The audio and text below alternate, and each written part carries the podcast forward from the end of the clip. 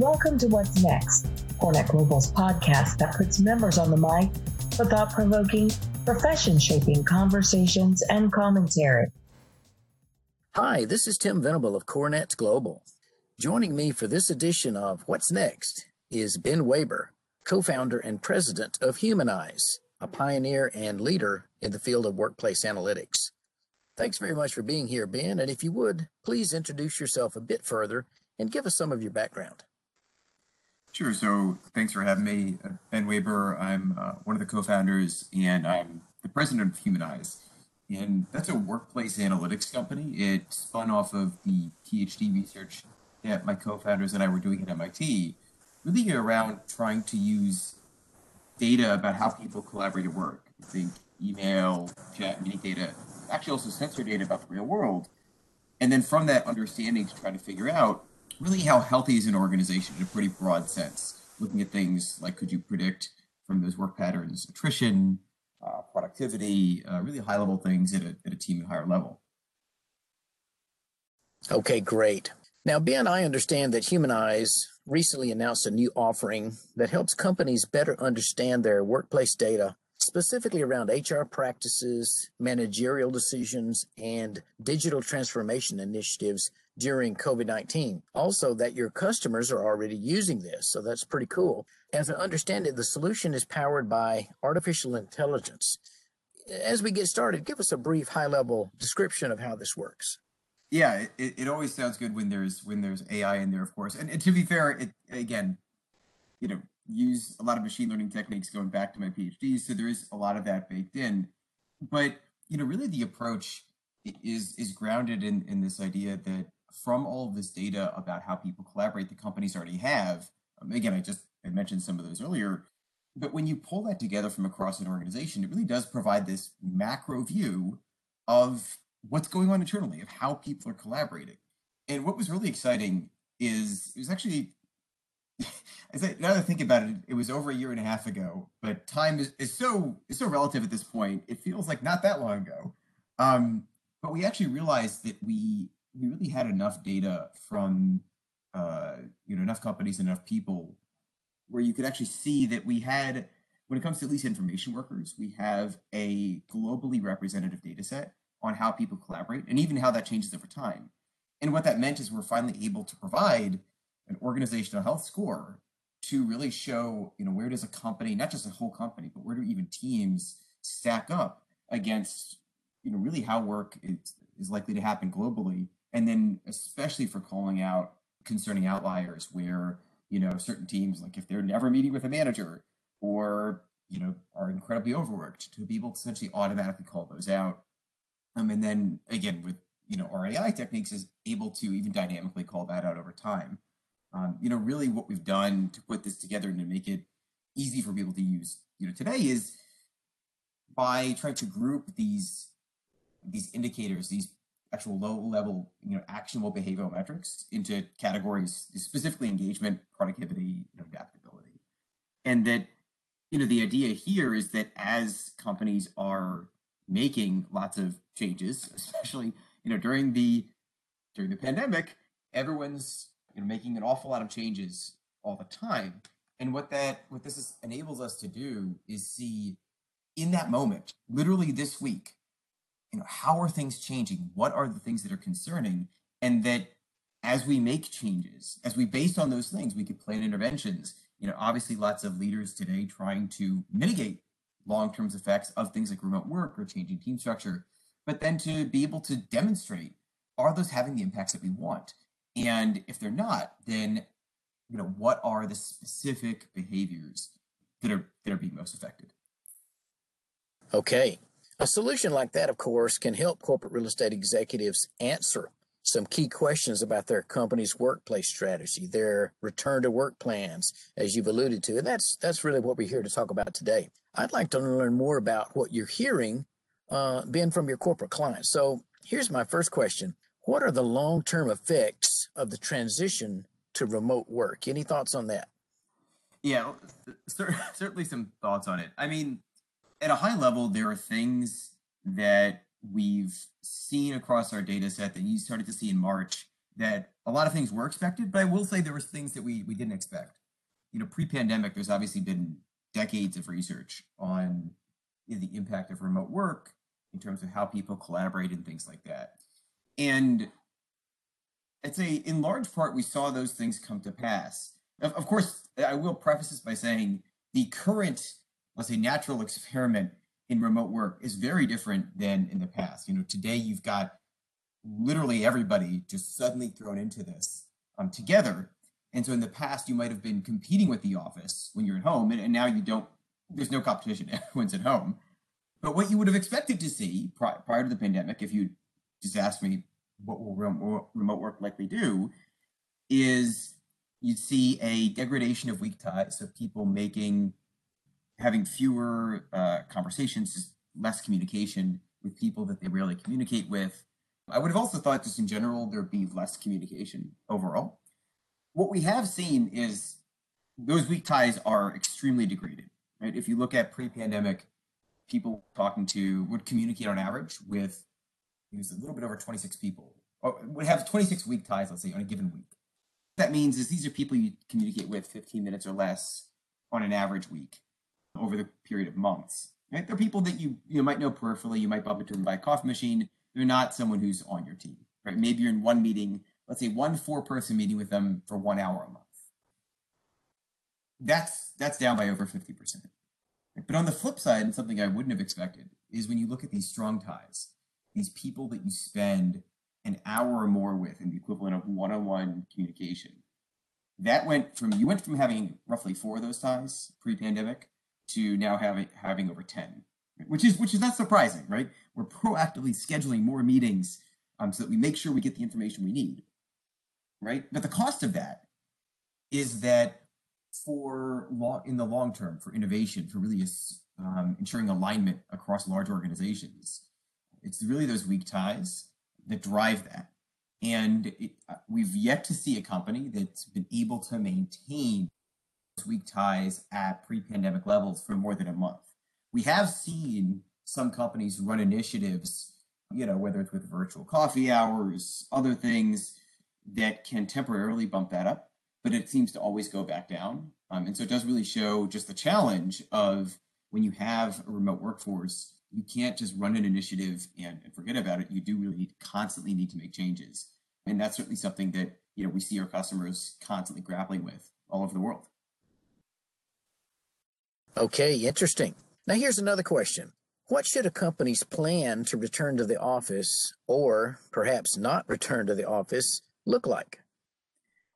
And this is the challenging thing. I think, obviously, I tend to look at this through an analytics lens. There's obviously a first question of the public health conditions, and that's sort of a, you know, step zero, assuming that health conditions are at a point where people can come in.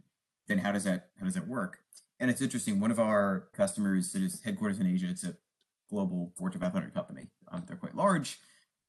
In some parts of the world, especially places in Asia, they've been able to start to bring people back on a limited basis. And essentially what they were able to do is, you know, there's the first question of, well, given that, especially at first, I can't bring everybody back at the same time, you know, which team should come back first? And what they were able to do is actually see, well, which teams have been most negatively impacted by the move to remote work in terms of changes to their collaboration patterns, in terms of changes to their, you know, organizational health metrics. And it was interesting because in this organization, it's a large technology company, and they know from even pre-pandemic that the more their enterprise salespeople, who again sell billions of dollars worth of technology years, the more they communicate with engineers, the more they sell. And it's an incredibly strong relationship. But they can also see that actually, as they've had to shift to working from home 100% of the time, that communication has dropped precipitously, which meant they're a pretty great group, the salespeople in particular, to bring back into the office. Now, interestingly, the engineers in particular, their communication patterns did not change that much. But if you just brought in the salespeople and not some engineers, it would actually not have a very strong effect on how the salespeople work with their effectiveness. And so what they did is actually identify test groups of salespeople and engineers and had them come in just one day a week to the office on the same day. That was it. And they also had other groups that they didn't make any changes to. And in a period of 2 weeks, they were able to see that those groups, those salespeople in particular, communicated significantly more than 20%, previous level, 20% higher than previous levels. Every other day of the week, not just when they were in the office, but every day of the week, when, once they were able to come in.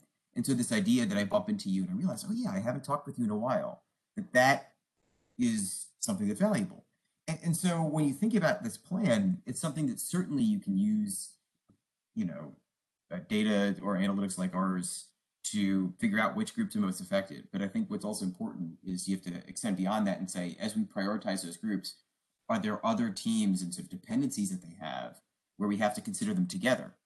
And that in a similar way, you can also identify groups that haven't been very affected. And so if you want to figure out, longer term, which groups can be more flexible, which can't, then this is, in a lot of ways been a good experiment to be able to identify that before you make long-term changes. Okay, fascinating findings there for sure. Now, what about changing team structures, such as you might have with layoffs or maybe changes to job descriptions during COVID-19? Have those things impacted companies' productivity? What are you seeing? What are you hearing there? Yeah, and I mean, certainly it's something where, obviously we know that when, you have to do things like layoffs or make other changes, it's going to have some impact. And obviously, we really look at this through the lens of organizational health and really collaboration patterns within a company. So for example, if someone leaves a company that was really one of the primary conduits, really like a link between two teams that otherwise don't directly communicate, then that dramatically changes the way that information flows within an organization. Similarly, if you do a reorg and suddenly a manager has a lot more direct reports, that can dramatically affect, manager visibility. It's one of the metrics that we measure, which is very strongly related to things like attrition. And so what we've seen is a lot of times there's a reorganization or a shift of collaboration patterns to support short-term productivity, doing the work you need to do this week or this month. I think some of the concerning things we see are much more about medium to long-term productivity, where, and again, I sort of mentioned this earlier, you have this concentration of collaboration around strong ties, people that you already know that you work with closely. And so what that means is that for the task you have right now, you can probably do that pretty effectively. The issue is that at this point, it's unclear if you're working on the right task, because what we really need to determine what our long-term plans are, our long-term strategy, or if we're building some incredibly complex product, it's about tacit knowledge transfer. It's about innovation and thinking differently around how work happens. And I think that's what you're seeing in a lot of fields, like if you look at software development, if you look at game development even, right? You actually see significant misses of milestones when you look at actually hard outcomes, which is things that we've predicted for a while based on the data we're seeing. And that's not because people can't technologically do their individual work. It's that this shift to remote work as a primary mechanism of collaboration really hasn't supported the medium to long-term collaboration patterns that we really do associate with productivity. Okay, great. Now, you've touched on this topic a bit already, Ben, but have you gained any insights on which teams or which kinds of teams need to come back into the office to be more productive? Yeah, and to your point, it gets back to some of what I touched on earlier, that for teams that have had really large drops in these weaker ties and sort of that are more siloed than before, those are teams that you're going to want to sort of bring back sooner. In a similar way, though, if you have teams that even pre-pandemic had a large percentage of their time taken up by formal meetings or formal communication, and especially to the extent that hasn't changed, then those are teams where it's going to be easier to say, hey, we can move to a hybrid or remote model. But then importantly, I would highly advocate folks to not just look at a single team in isolation and say, well, they haven't changed or they have changed a lot, so we should do X. It's really, okay, let's look holistically at how that would likely affect the organization. because I might have this team that is working quite similarly from their perspective compared to previously. It might be that actually they only communicate outside their team 5% of the time. So if you just look at that team, they maybe have not had much of an impact for work from home. However, if there's another team that really depends on that communication, and that you see that their behavior has been significantly impacted by not having access to this other team, then you're going to want to bring those groups in together, even though for one team it might not make as much sense. And so it is challenging. It's something where you do have to look at these metrics, for each team, and then after that do sort of another cut. But that's a really helpful way to think about it. It is certainly this iterative process, and that I think at the very least, if we could think of a positive, right, of the pandemic, it's that people have been a lot faster to make decisions and a lot more flexible. If they start to see data that says that, hey, this isn't working, we thought bringing this team back into the office would work, it's not really changing how they collaborate, let's try someone else. Like, I think hopefully that is a longer term trend, because that's something where, if we're being honest, we always just have hypotheses about what we think a workplace decision is going to do in terms of changing how we work. And that this is essentially giving us permission to test those hypotheses as we make the changes. Okay. Well, now as we begin to wrap up, here's my last question. Looking back over the course of the pandemic, these last 10 months or so, is it possible for corporate real estate leaders to identify decisions they made or new directions they took that have improved effectiveness and productivity?